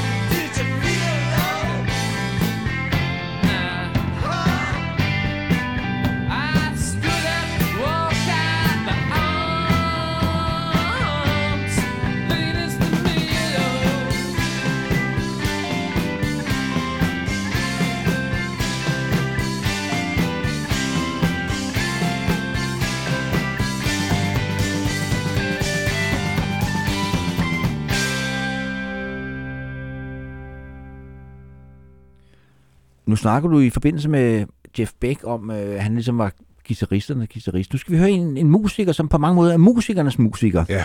En japaner. Ja, Richo Sakamoto, som oprindeligt slog sine folder i, kan vi jo også sige, det banebrydende øh, elektroniske ensemble Yellow, Yellow Magic, Magic Orchestra, Orchestra, ja. som øh, var meget tidligt ude med synthesizer og Ja. sådan det japanske svar på kraftværk. Ja, det var sådan synthpop før, før det hed navn. Før det overhovedet ja, fandtes. Ja.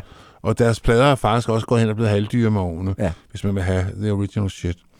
Øh, Men øh, han øh, gjorde sig faktisk ret hurtigt bemærket som solist, øh, hvis man interesserede sig for musik. Ja. For han var aldrig sådan bredt ude, øh, men han havde en enkelt hit, kan man sige. Det er det, vi har valgt at spille, fordi han medvirker i filmen Merry Christmas, Mr. Lawrence. Lawrence, sammen med David, Bowie. Og det var derfor, vi så den, Claus. Ja. Det skal ikke være nogen hemmelighed. Nej, det var ikke nogen særlig god film. Nej, det er Det sådan var en, der, øh, hvor Bowie så første gang skulle til at spille skuespil. Og det han overspiller. Ja. Altså, he's not a natural born actor. Nej, han er rigtig god til at spille rumvæsen. Ja, så, der det synes vi også. ja. Og Men- den holder også, den film. Også, Ja. Den er sådan tilpas ulden. Altså Ja, sådan The Man de der mærkelige Short, ja. 70'er film, hvor man bare kørte derud af og ikke skid lidt på alt det der filmskole. Men det var, så, den var så ret stor i vores kredse, den her film, netop Ja. ja. fordi Bowie var med. Og, og pladen stod rigtig mange steder. Og Ja. der kom så et hitsingle, faktisk, derfra.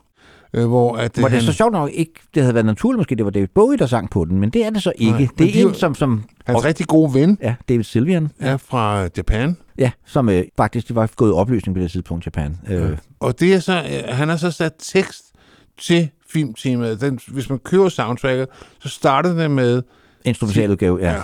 Merry Christmas, Mr. Lawrence. Ja. Den kom så til at hedde Forbidden Colors. Øh, og jamen, det er en, altså, bare en super god sang. Ja, det er det. Og han fik jo faktisk en stor karriere, Sakamoto, som filmkomponist. Ja. Altså, og som, også som sådan en slags ambient. Altså, han var vanvittigt produktiv. Ja. Jeg var inde og, og kigge og slå ham op og tænke, okay, der er mange Sakamoto-plader, jeg ikke har hørt. Øh, Også mange, jeg har hørt. Ja, ja. Øh, og det er også de der tilstandsplader, vi snakker om før. Meget hans Jamen, musik det er sådan lidt ambient eller moderne, klassisk, Ja, som man ja, siger. Og sådan, men det, det, også ja. en, ja, han var jo glimrende pianist, når han ligesom stillede sig ned ved et gammeldags ja. klaver og spillede. Der var jo ikke noget der, men han foretrak det elektroniske univers. Ja, han fik jo faktisk også en Oscar som filmkomponist fra The Last Emperor. Kan du ikke huske den film, som var kæmpe det stor i det, var 87? også, det så man også mange steder i ja. Ja. det soundtrack. Men øh, for en gang skyld, så spiller vi hittet, Claus. Ja. Forbidden Colors, som sagt, og året er 1983.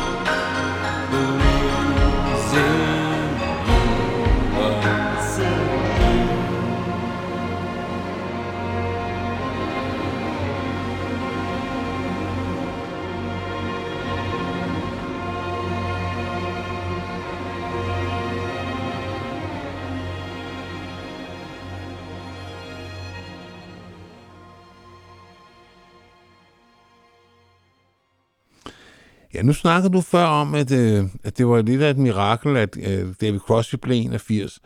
Nu skal vi så have fat i en, som så ikke blev 81, og det er måske nærmest også et mirakel, at han blev 65. Det er faktisk helt utroligt. Og det er... Han lignede så en på 95. Er du sindssyg? Men det gjorde han jo allerede, da han var 30. Altså, det var virkelig hårdt at se. Ja. Shane Patrick Lesser McGovern, kendt som Shane McGovern, forsanger i De Udødelige Pokes, The Pokes, et, øh, det første band, som sådan ligesom førte den irske folkemusik up to date og gav den sådan et punket udtryk, der gjorde, at de fik hul igennem øh, næsten fra starten, ja. I hvert fald i vores miljø, der i starten af 80'erne. Ja, vi hørte den meget, især den her plade, Rum Sodom and the Lash, som er produceret af Elvis Costello, og så efterfølgeren If I Should Fall From Grace, with God. ja, som er de to bedste Ja, det er Ja, det er det. Altså, han var uhelbredeligt alkoholisk. Og det var hård sprit for flasken og en cigaret i flaben, og det værste tandsæt rock and roll har budt os Ja. ever. Jeg tror også, han har været svær at være i band med, fordi de vidste jo aldrig, hvornår han var for fuld. Øh, Og han blev faktisk gift for nogle år siden på Københavns Rådhus. Ja, ja, og hun passede jo på ham. Jeg så et klip øh, her med ham for nylig, hvor han fortæller, og han var altså godt nok. Han lignede en voksfigur. det gjorde han, han Ja. havde fået nytænder. Altså, nogen havde bekostet et tandsæt. Det må også have været noget af en operation. Det er nok været gibis, Claus, tror du ikke? det Det er er. sgu måske Ja, godt være. ja. I hvert fald vil jeg sige, at øh, han var ond i sig selv, men han var en fremragende sangskriver. Ja. Øh, alle kender jo juleklassikerne Fairy Tale of New York, som han sang sammen med Kirsty McCall. Men der er meget mere at hente, hvis man går ned i det. Et af de sange, som han er kendt for, det er Pair of Brown Eyes, som Cat Power jo genindspillet her på sin coverplade sidste år eller forrige Ja. år. Øh, men som vi selvfølgelig skal høre her med The Pokes for Rum, Sodomy and the Lash. Og så er der faktisk også ting at hente på en soloplade, hvis man øh, ligesom har lyst til at dykke ned Ja. i det. Han var ikke helt udbrændt. Så, Men her er han stadigvæk nærmest frisk for fadet. Det er fra deres... And the Lash er deres anden plade. Ja. Øh, og, der, og den, der bliver deres store gennembrud, det er den plade, hvor jeg opdager dem. Ja, også mig. Ja.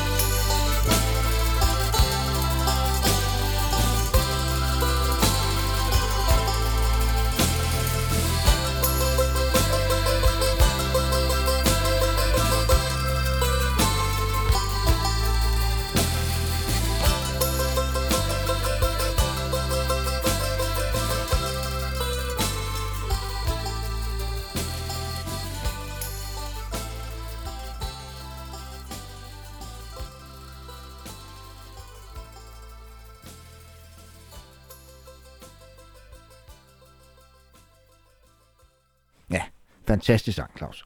I Pair of Brown Eyes. Vi bliver i Irland. Ja. Det gør vi. Og så en, der kun blev 56. Sinead Marie Bernadette O'Connor, som jo droppede sine mellemnavne som kunstner, bare kendt som Sinead O'Connor, som jo fyldte rigtig meget der i slut 80'erne. Ja. Med sine to første plader. Uh, The Lion and the Cobra og I Do Not Want What I Haven't Ja, Got. men især toeren, som blev hendes store gennembrud på grund af hendes, det der Prince-cover, ikke? Jo. Øh, Men altså, jeg var allerede på med The Lion and the Cobra, på grund af det nummer, vi faktisk skal høre, Troy. Øh, som faktisk er hendes debutsingle, ja. og bygger på et digt af Yeats. Så ja, ja, ja, kom ikke her. Men altså, hun var jo en stor, stor sangerinde, en stor sangskriver og et meget pladet menneske. Hun havde et kæmpe opgør kørende med katolicismen, og endte faktisk med at konvertere til islam, øh, før hun døde. Ja, hun var også inde over rester på et eller andet tidspunkt. Ja, det er også rigtigt, Øh, ja. Og der var, der var en, en helt fantastisk dokumentar, som øh, jeg ved ikke, om den stadig ligger på DR, men det gjorde den i hvert fald en periode, hvor hun ligesom, blev- altså, hun havde en frygtelig mor og det Ja, ja. træl barndom, og hun havde det meget svært med den der popindustri, som hun ligesom blev en del af. Og, Ja. og hun havde det ikke nemt. Nej. Man kan godt sige, at hun saboterede sin egen karriere, men hun har aldrig fortrudt det. Nej. Og der kom jo plader efter den kommercielle storhedstid. Hun, altså for at sige det som er, hun, da hun rev et billede af paven i stykker på bedste sendetid i, I USA, amerikansk tv, jamen der, der, der mistede hun sit publikum. Det var altså for stærkt for dem. Og jeg tror ikke, de forstod gestusen. Øh, Nej, det var jo øh, grundlæggende, fordi hun selv har været seksuelt misbrugt. Det var jo, det var jo ligesom det, hun gjorde op mod. Det var, Ja. at paven ikke, ikke greb ind over for de der Ja. præster, som alle vidste øh, Ja. forgreb sig på små drenge. Ikke? Øh, Det er sgu også ja, dårligt, Ja. Men Men det så det var jo ikke som sådan katolicisme som sådan, det var et oprør mod. Det var faktisk det Ja, andet, hun blev også ordained priest på Ja, et tidspunkt. ja. Altså, hun har virkelig i mange hjørner med sin tro, for hun har virkelig kæmpet med det. Men øh, hun, hun var et menneske, som han nok havde fortjent en bedre skæbne, trods alt. Ja. Og som også tabloidaviserne var virkelig hårde ved. Ja. Øh, Men hun var jo også konfronteret, det kunne man jo allerede se på debutpladen her, som vi skal høre et nummer fra, altså coveret til den, der står hun jo allerede i sådan en angrebs, næver. Ja, ja, ikke? Jo. Altså, Og ser vred ud, Ja. og helt skaldet. Så ja, hun mente det sgu, The Lion and the Cobra. Øh, Og vi har valgt nummer Troy, som, jamen det sidder bare lige i skabet, sparker røv som en ja, der, det var et meget godt eksempel på, hvad det var, hun kunne, Ja. ja. det her nummer. Det, det er ligesom på mange måder øh, en mærketerning Ja, af essentielt. O'Connor. Ja, ja. I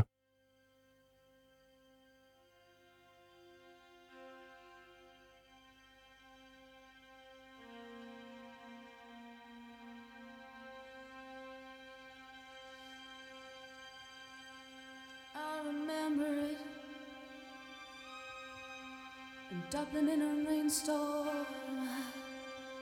Sitting in the long grass in summer. Keeping warm. I remember it. Every restless night. We were so young then, we thought that everything we could possibly do was right. And we moved, stolen from our very eyes. And I wondered where you went to. And tell me, when did the light die? You will rise you'll return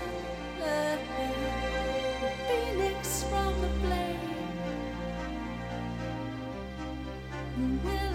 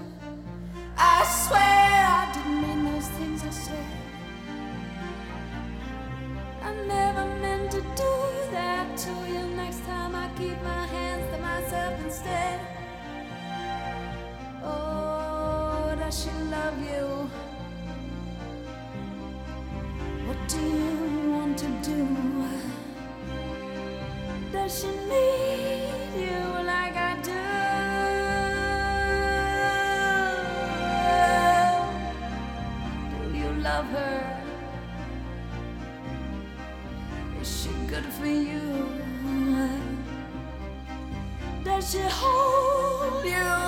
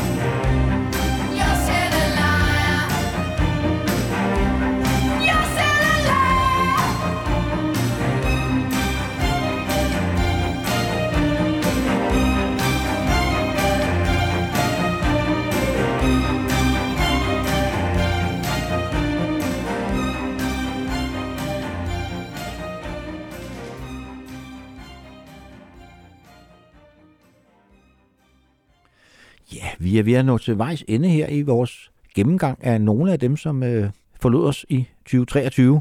Og vi vil jo selvfølgelig gerne fortsætte øh, i 2024, og det gør vi blandt andet ved, at du støtter os, kære lytter.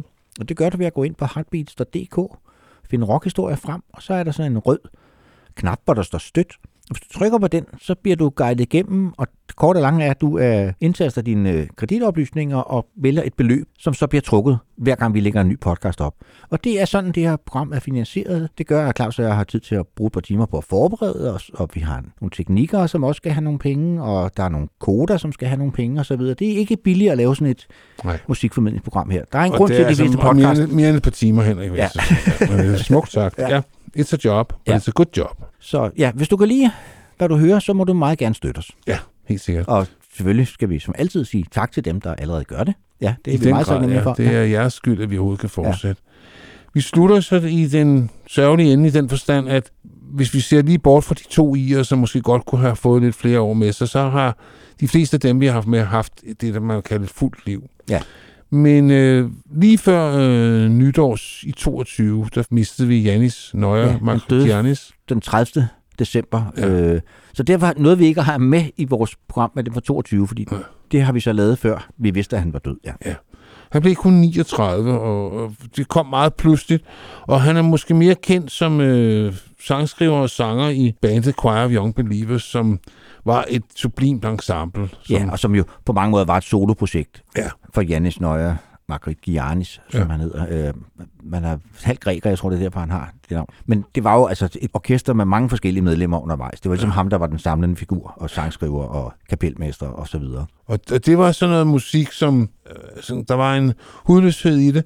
Det helt store hit var jo nummeret Hollow Talks, hvor det broen, det blev brugt. Ja, det var det, ja.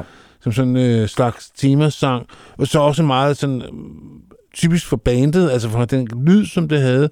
Men vi er gået lidt længere frem i karrieren til den, det album, som hedder Rheingold, der kom i 2012, øh, hvor der er et nummer på, der hedder Sedated, som jeg har en svaghed for. Hvis jeg lavede mixtapes stadigvæk, ville jeg helt klart ofte Ja, put det på. Synes det er også et godt nummer, men jeg, jeg har det lidt sådan med of Young Believers, at faktisk alle deres fire blader, plus ja. den der debut-EP, er værd at Ja, at bestemt. støtte med. Jamen, der, De er ikke noget, altså, alle der er ikke sammen. noget at sætte fingeren på. Nej. Det er også noget musik, som... Altså, det vil lyde lige så fedt om 50 år. Ja, det tror jeg også, ja. Der er ikke noget tidstypisk over dem, synes jeg. Nej. På den Det måde. var der måske lidt i hans første band, dem der hed Lake Placid, ja. du dem er Men der kom jo rigtig meget... Altså, Lake Placid var sådan en slags opdragelsesanstalt for en masse af dem, der kom til at spille en stor rolle i nullerne og Ja. ja. 10'erne, ikke? Der kom rigtig mange spændende øh, musikere og producer derfra. Men lad os høre så datet, og så tak fordi I lyttede med, og på genhør.